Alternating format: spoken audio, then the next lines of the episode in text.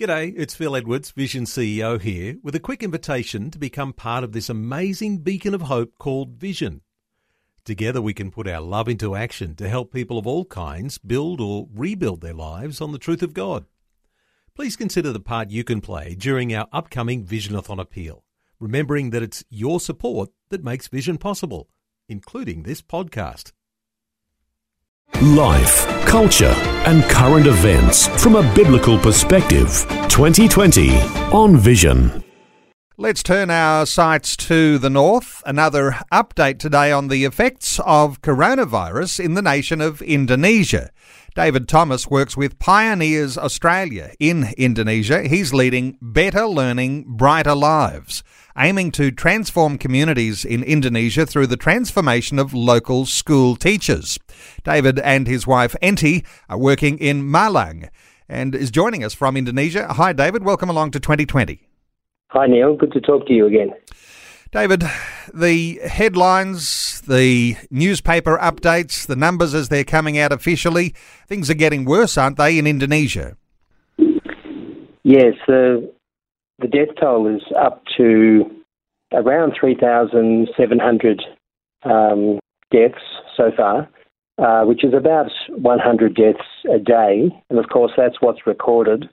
Um, some statistics say that some of those deaths are, are not strictly COVID, and of course there are plenty of deaths that um, haven't been recorded for COVID. So somewhere around 14,000 deaths is, is the experience here. How is the Indonesian government responding? Has there been like a national lockdown to try and uh, contain coronavirus, or how are they managing the way that they're uh, looking to quarantine and isolate people? Yeah, it, it's kind of a, um, a rolling adventure of, of what happens. Um, at one stage, we weren't able to get out of our city to go to any other place. Uh, that has since been opened up again. Uh, Jakarta had a shutdown and then they opened up for economic reasons, and now they've had a, a lockdown again. Uh, so it seems to to flux. The social distancing in, in the malls, you know, everyone's wearing masks and um, hand sanitizer. There's washing stations if you go to any office. Uh, they've put great big X's on every second seat in waiting rooms, all that kind of stuff. Um, and it's kind of getting back to some kind of a, a new normal. Are there more severe restrictions that have been happening in the big cities like Jakarta or in your area? You're in a smaller area in Malang. Uh, what's the difference between where you are and what's happening in the big cities? Uh, well, we're probably similar to the big cities because we're in East Java, and most of the cases have been in Jakarta, which is in the northwest of Java, and the province of East Java, which includes Malang and also Surabaya. Um, outside of those areas, um, I think the, the lockdown has been a lot less severe because the number of cases has also been a lot less as well. Dave, let's talk economic hardship and how people in Indonesia, I'm talking about ordinary people who might be in your community, how are they dealing with uh, the extra economic pressures? Because I don't think you have the same uh, welfare that we're experiencing here in Australia. How are people dealing with the economic hardship? Yeah, well, I, actually looked up a few a few figures, and it's quite interesting that um, the hardship has definitely hit the cities more than the rural areas. Um, as you'd expect, uh, telecommunications and health services have continued to grow, but uh, so has ag- agriculture. So the farmers are still getting on with with um, their harvest, which is a, a, really good thing. But manufacturing and hospitality and tourism, uh, education as well, have all been hit really hard. So out in the rural areas, perhaps it's not too different to normal, but in the urban areas, uh, the poverty is certainly being felt, and they expect that poverty will grow from the average that we've had over the last few years of about 9% will grow to about 12%. So 12% of the population is about 33 million people will be considered in poverty which is yeah quite an enormous challenge. 33 million people will be considered to be in poverty. You're working primarily in the education sector because you work with school teachers. Uh, give us some insight here, Dave, into the sort of work you're doing with school teachers there in Malang. We're, we're based in Malang, but we'll go or have gone uh, wherever we've been uh, invited. Uh, but of course, now we haven't travelled outside of Malang for, for many, many months. Uh, so everything we're doing at the moment is online. And we, we approach teaching very much from a relational basis. And the aim is that teachers can transform their students in their attitudes, in their heart, and in time, that will lead to a transformation within communities. So, negatives that can happen, such as um, reliance on certain, you know, say reliance on a single industry, for example, or reliance on poverty, even, um, those circuits can be broken um, through transformed ways of um, of learning, of solving problems, of optimism, positivity, that kind of thing. And as an Aussie working in Indonesia, do you find that there's a, a, warm welcome for the sorts of expertise that you bring to the way you're approaching the training of teachers? Yes, certainly Indonesians are very um, hospitable by nature and certainly keen to hear other opinions. The challenge is to get them to, uh, in terms of teachers, to get them to change their ways. Um, habits are well worn in classrooms, and so getting teachers to change the way they do things is more than just telling them a better method or a better strategy. Uh, but having said that, this COVID enforced online learning has been a circuit breaker, and so teachers are learning that they are capable of changing their classroom habits. So that that's a bit of a positive for us. And that's an ongoing attention to that detail that you're bringing there. And with the COVID crisis, uh, just to uh, to talk about the sort of work that you've been involved with on the side, uh, rather than your regular day to day activities, uh, you've been supporting families who've been really struggling under the COVID economic crisis. Yes, we we have uh, a few local partners in, in several different cities actually, who are all together. We're helping about uh, 150 families. So um, just making sure that they can have food on the table and have someone to talk to, someone to pray with, and in the future hoping to help them with finding new employment, possibly in new sectors.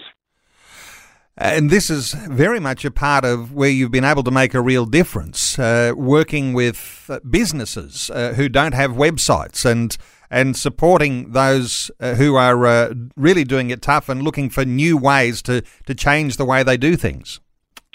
Uh, that's gone quite well in our limited capacity. The businesses we've helped are now receiving orders online and delivering their products online and yeah, we're, we're very pleased with how they've been able to adapt. David, I wonder whether you've got any insights into what has happened with Christian churches throughout Indonesia with COVID lockdowns and the challenges that are coming economically. Uh, any insights there that we might be able to share with an Australian audience? Yes, they've, they've certainly gone online. Um, our local church has transformed its its altar into a basically a, a video production area. Uh, they've even got a green screen, and that has allowed um, certainly people who would never step inside a church to to view such um, services online. Uh, so it's certainly a, it's a game changer in terms of who can access a church. Absolutely. Uh, in terms of church funding, uh, some churches are struggling because people are not attending and therefore perhaps not giving as much. Uh, but generally, people I talk to would say it's been a good thing. And you're connected with Pioneers Australia. Is there is there a, a large work of Pioneers Australia in Indonesia?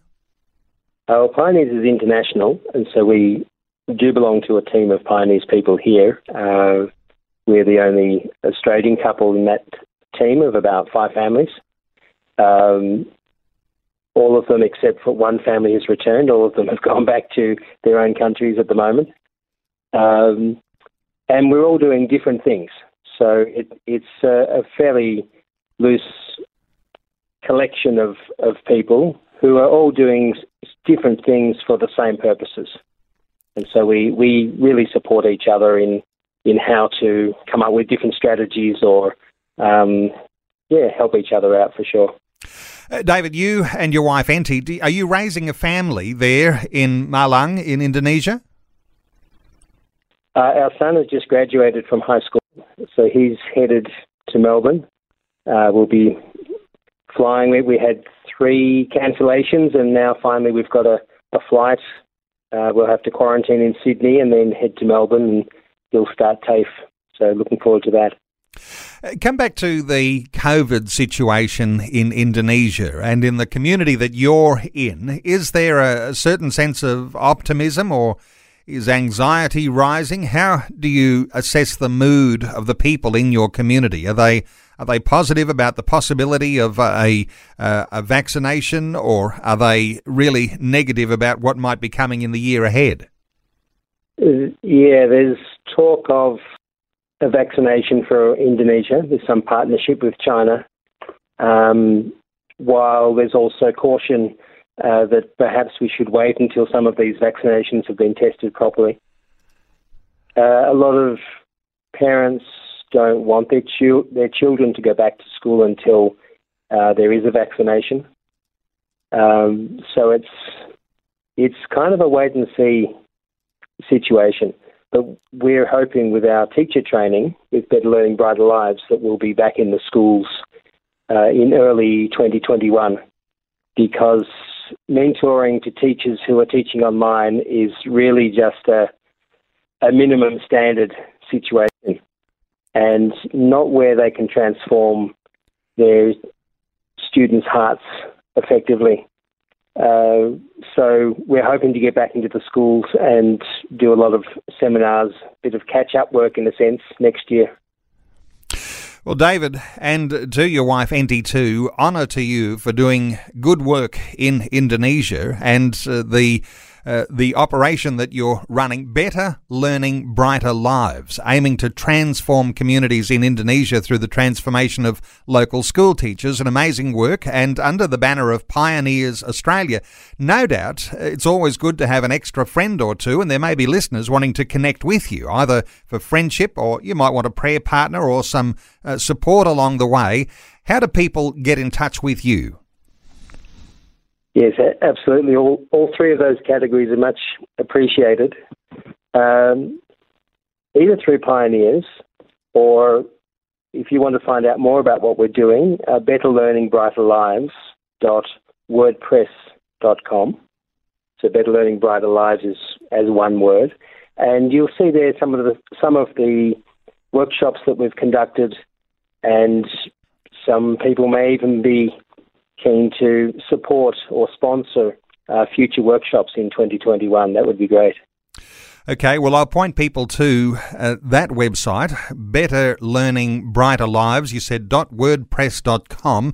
I know there's also a link through the Pioneers Australia website. So pioneers.org.au. Look for the link to projects and Better Learning Brighter Lives. David and Enti Thomas. Uh, David, thanks so much for your update today on 2020. Okay, thanks a lot, Neil. See you later. Thanks for taking time to listen to this audio on demand from Vision Christian Media. To find out more about us, go to vision.org.au.